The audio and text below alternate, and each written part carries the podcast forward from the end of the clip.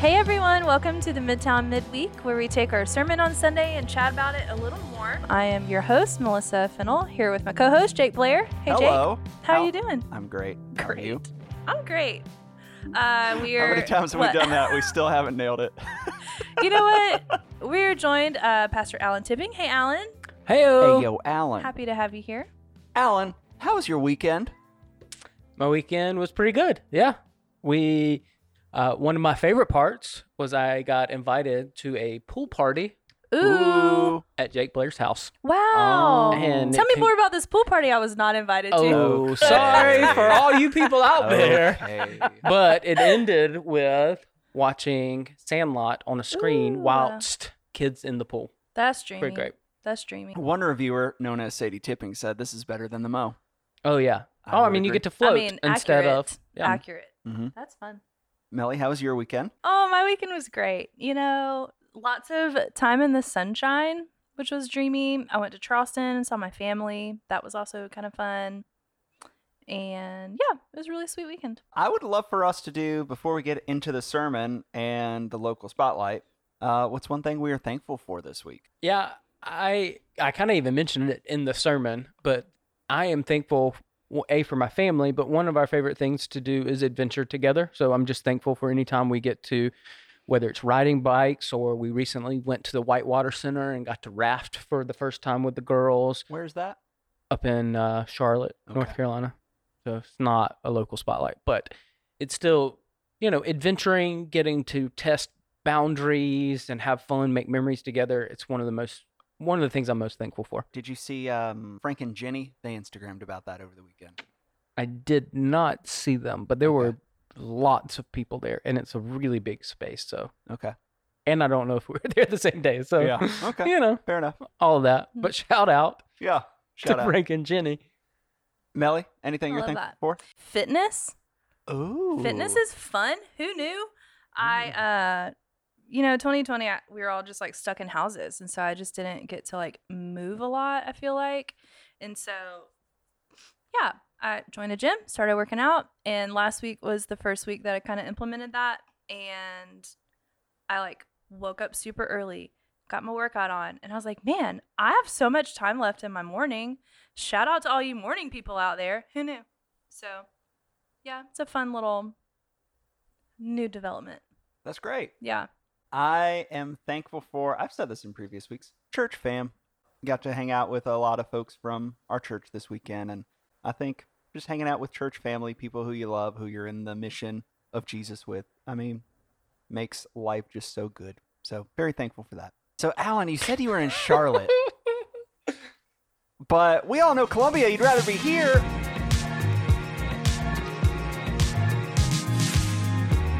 Alan, any local spotlights you want to highlight this week? Well, the first one I thought of was we decided this year to join a pool. So my shout out is to Spring Valley Country Club. We joined the pool there. We love it, and we have lots of. There's actually Midtown people who are there. Um, people from the kids' school are there, and it almost seems like every time we show up, there's somebody that we have already known that's part of the pool. So we've just really enjoyed having that as an uh, uh, option for our family. That's great. dreamy. That's out in the Northeast. That's right. Very cool. Info in the show notes. Spring Valley Country Club. Check it out.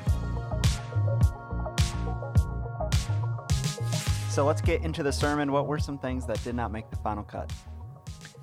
So there's a quote. I'll, I'll read it for you. This is from uh, Spurgeon. Uh, I think we had one quote in there, but one that we that didn't make it. Uh, it says, "The cross of Christ is sometimes put in Scripture for the life which is the result of faith in Christ. What kind of life should that be? Well, first, a life of self-denial. No man who is the friend of the cross of Christ will give license to his passions or indulgences." indulgence to his appetites. If he does so, he proves that he is the enemy of the cross of Christ.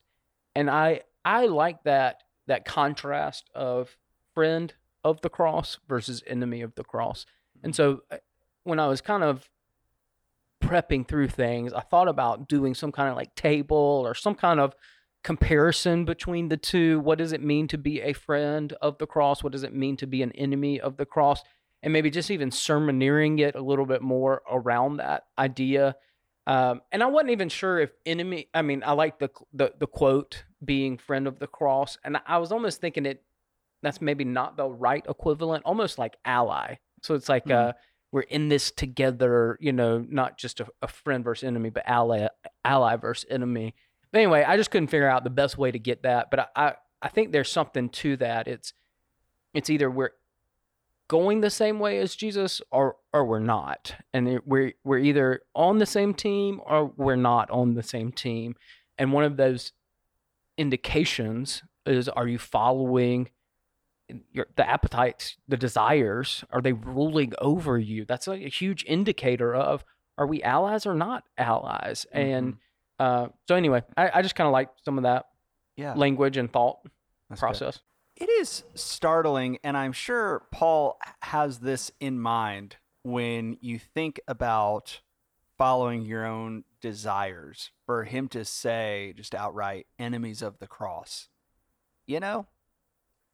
Yeah, and I, I don't know. The, the other thing I, I thought about, and I partly it didn't make it in there, and also I, I just couldn't confirm it completely. But there is this element that I wonder if when he's talking about enemies of the cross, like he talks about him in tears, and so some people interpret that as he's just mourning, he's sad for them.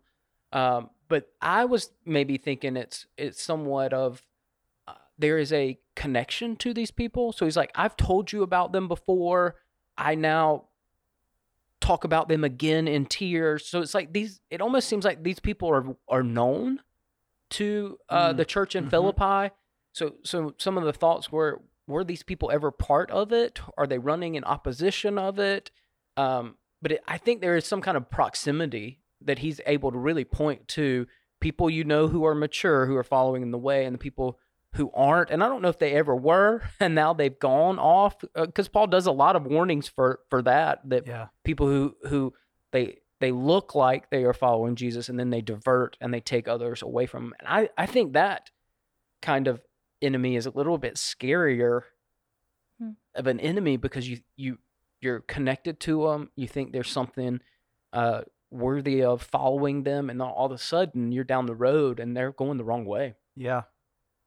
Yeah, I, I definitely think there is some personal aspect in mind when Paul seems to be talking about them as though the, the church would know who they are. Yeah, And bare so- minimum knows who they are because he's talked about them. I just wonder if there's any more like relationship of Yeah. um, you know, you knew these people, and now they're they're not following this same path anymore. Yeah. And there is something to when Paul talks about, I, I say this with tears or something. The fact that like calling them an enemy of the cross just moves Paul to like lament, I think. Like, Yeah. man, well, I mean, he I starts shared- off with they're they're they're destined for destruction. So he's like they're they're heading the wrong way, and and what awaits them is terrifying. hmm Yeah, I thought that was especially, I think, insightful using that language of enemies of the cross, not to like dehumanize people who are against Jesus, but there's something about like how heartbreaking it is to see people follow after their own desires, you know? Yeah. Yeah. Well, and I think that's a really good like self-evaluating perspective to have too. Of like, if I'm not careful, that could be me one day. You know what I mean? So like wanting to make sure to check our hearts every day and make sure that we are moving in the right direction too. Absolutely. I mean, even when uh, we were diagnosing a little bit that that weird phrase, "Their God is their bellies," but diagnosing that as following your inclinations, your own desires, believing these lies, and even as you were teaching some of those, I thought I I do tend to think at times my comfort is ultimate. If I just had no demands, no pressures, life would be great. And uh oh, if that's the trajectory of where that leads to, then that's the sobering reality. Get to get back onto the right path of following Jesus and renew my mind, so to speak. I, I think the other thing is, uh, I I thought about we we could even push a little bit harder on just this idea of goals. You know, he says I, I press on towards the goal, and and I'm, I mentioned it some. You know, we all have goals, um, but part of of having a goal is, and maybe even the complexity of us all is we have multiple goals. We have a lot of different goals, and part of what you're trying to figure out is what goal wins. you know, Mhm. like so if your your goal is uh, to enjoy food, which is always a goal of mine. I like that goal. Uh, but good also you want to lose weight. It's like, all right, well, there is a point in time where those goals could be in in conflict with each other. So which one wins and why? And so we're uh, oftentimes a lot of us very naturally are able to hold these competing goals. And I don't know if we always think about what ranks and Right. and, and and trumps the other, but it- it just kind of felt like one of Paul's point here is if if following after Jesus isn't your ultimate goal, then you you your priorities are wrong. Like you're you're you've mismatched everything else, and and I think he's just kind of hitting on some of that. Because even if you back it up to the the passage before, what we talked about the week before, he's like, I consider what I used to consider the best thing about me. You know, the Jew of Jews, Hebrew of Hebrews right. Like he was the best and his identity was wrapped up in this. He's like i now consider it worthless. And so i found something better. I found a bigger better goal. And so it's kind of that idea of we we need to make sure maybe even evaluate is jesus our ultimate goal?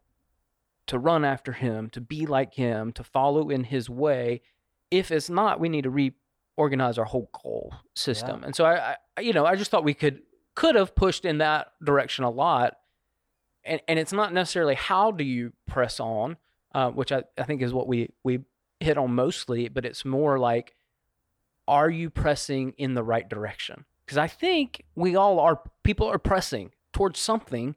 And part of what you're evaluating is are you pressing in the, the ultimate way, the ultimate goal, and how might you reprioritize so that that trumps everything else? Yeah. So you can still have a goal to be successful in your career, but does career or following Jesus, which one's bigger? You know, you you mm-hmm. have a goal to have a a, a family that loves each other, does adventures, you know, but is it following Jesus or family? You know, and those are these are all good things that Right. sometimes those goals come in conflict. And I think maybe in our church, American church, whatever, we don't always put Jesus and following Jesus at the top. There's other goals that are good goals that we oftentimes maybe over prioritize. So, what would be a helpful diagnostic for me to know where my ultimate goal allegiance is? Because I'm sure most most folks listening would say, "Yeah, Jesus is my ultimate," and yet we still wrestle with sin and our flesh. And, I don't know that I've come up with a diagnostic. You know, if that was the more the point of the sermon, I would have put a lot more Yeah. time into it. But I, I think the way we best see it is when we take it out of theory. So it's like we almost have to get a point where it's like the goals are in conflict. You can't. I mean, I could tell you I prioritize Jesus over everything else, but it, you don't really see it until there's a, a conflict there Mhm. and you know I, I i think there are times um now here's one option maybe not the option but uh prioritizing life group rhythms group time you know what gets in the way what like maybe looking at your excuses for being a part of something uh same thing with gatherings you know like Yeah. I I don't think it's always the case that you you know if you miss then you prioritize something more than Jesus. I don't I don't think that's that that's too simplistic. But I think if there's patterns, like if you're ongoingly missing gathering with with the church, with your people, life group, uh, for something else, then maybe that that could be a diagnostic. Like, hey, what what do I currently prioritize more? Uh, another way to maybe diagnose it i've heard people say you, you always look at your calendar and your your wallet your your checkbook like those where you spend your time and your money often tell you what you prioritize the most Yeah. so I, maybe that's the the simplest way to do it Yeah. I like the language too of competing desires. It kind of has in mind, I have these different goals in mind, and at times they will clash, like you were talking about. Like there will be conflict. And so, even when you're listening to a sermon or you're in life group and you sense this internal pushback within you, even using that as perhaps a Holy Spirit moment that why am I pushing back against what this person is saying? And maybe I need to examine that this is a competing desire happening within me that I'm I might not be cognizant of. And I, yeah, it's just that rub. And you know, Jesus is, I mean, he's pretty clear when, you know, if you're going to be my disciple, if you're going to follow after me, it's a denial of self. So, I, you know, some of the diagnostic is when do you choose self over Jesus? Mm-hmm. Uh, it's taking up your cross, so which is a sacrifice. Uh, you know, another way of denial self, uh, and following after Him. So, anytime we're choosing what we want, whatever it is, over following the way of Jesus, I, that's very clear. But he goes on to say, you know, you have to hate your mother and your brother, and so he's like, he kind of gives up. Here's some competing goals. Mhm. Your biological family, your family relationships aren't as important as your relationship with me and following after me. So I, I think Jesus hits on some of that when it when he's saying you have, you have to count the cost. Like when I'm asking you to follow me, it's it's all or nothing. I Yeah. I have to be supreme.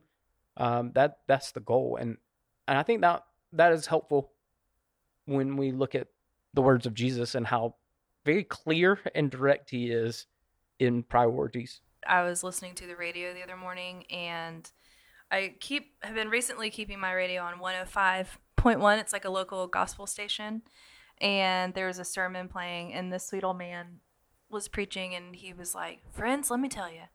And he was like talking about the importance of time and how like God gives us our time and how he's like I hear a lot of you making excuses about like not not having time to prioritize like the Lord and the things that like He's called us to do. But He was like, you don't find time, like you make time. And I was like, oh, that's actually really, yeah, that checks out. And just saying like, as far as like your schedule and your calendar, like prioritizing the Lord over all else, and then you can like add things that like you enjoy and stuff like that. But I was like, that is kind of, yeah, I can get behind that.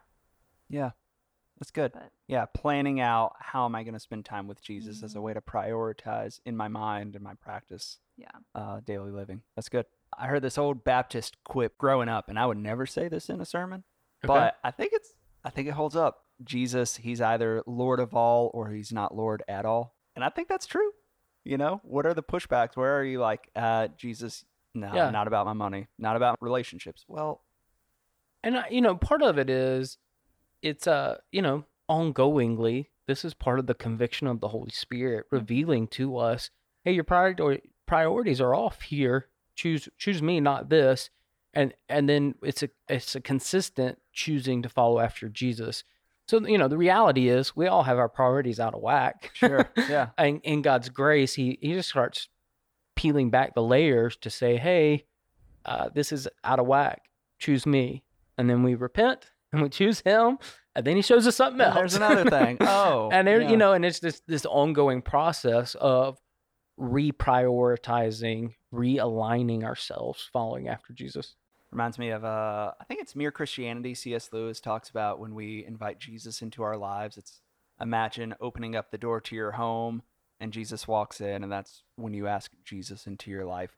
And you just think, "Oh, Jesus is just going to be like in my living room and I'm just going to enjoy him." But Jesus tends to walk in with a sledgehammer and he starts knocking down walls because Jesus' intent is to make something beautiful out of your life and just slowly reclaiming each and every room. So, Jesus is the Gaines? Is that the I don't know what that means. Joanna Gaines? Is that not her Oh. name? Oh, I thought you were Chip, doing and like a Joanna. sports reference. I Oh, thought that sorry, was no, totally a like they, sports- you know, they, they get the, The- house and then she tells him what to do and he knocks it all down. That's and, exactly right. They are forever knocking walls down on that show. That's gonna be the title of make the the kitchen bigger. and you got to put put up some uh, shiplap somewhere. Oh, yeah. paint the brick white. That's gonna be the title of the podcast. Jesus is the Gaines. I'm oddly okay with that. Good. You think so much more about titles than I ever do. It's like I, you. whatever you want to call it. I don't. I actually you. don't care. It's, it's the hook before you get into the sermon. Yeah, Ooh, What's that about? What's that about? Melly, anything you want to add? Um, no, but I was gonna ask uh, Alan if there's anything that like our church family can be praying for for you this week. Well, I'm preaching again on Sunday, Okay, so back to back. so That's fun. not necessarily normal for me, so Okay. I I always appreciate that. Um, I I think the big one for our church family, which also impacts me and our pastoral staff, is we're really looking at August as a relaunch. I mean, we always have, eh, kind of in our church planning mindset, we relaunch our church every August, but it feels so all the more necessary right now coming out of COVID. You know, we uh, some of us our our our routines, our habits, kind of like what you're talking about with fitness. You know, like Mhm. we were indoors and we weren't moving, if you want to use that metaphor.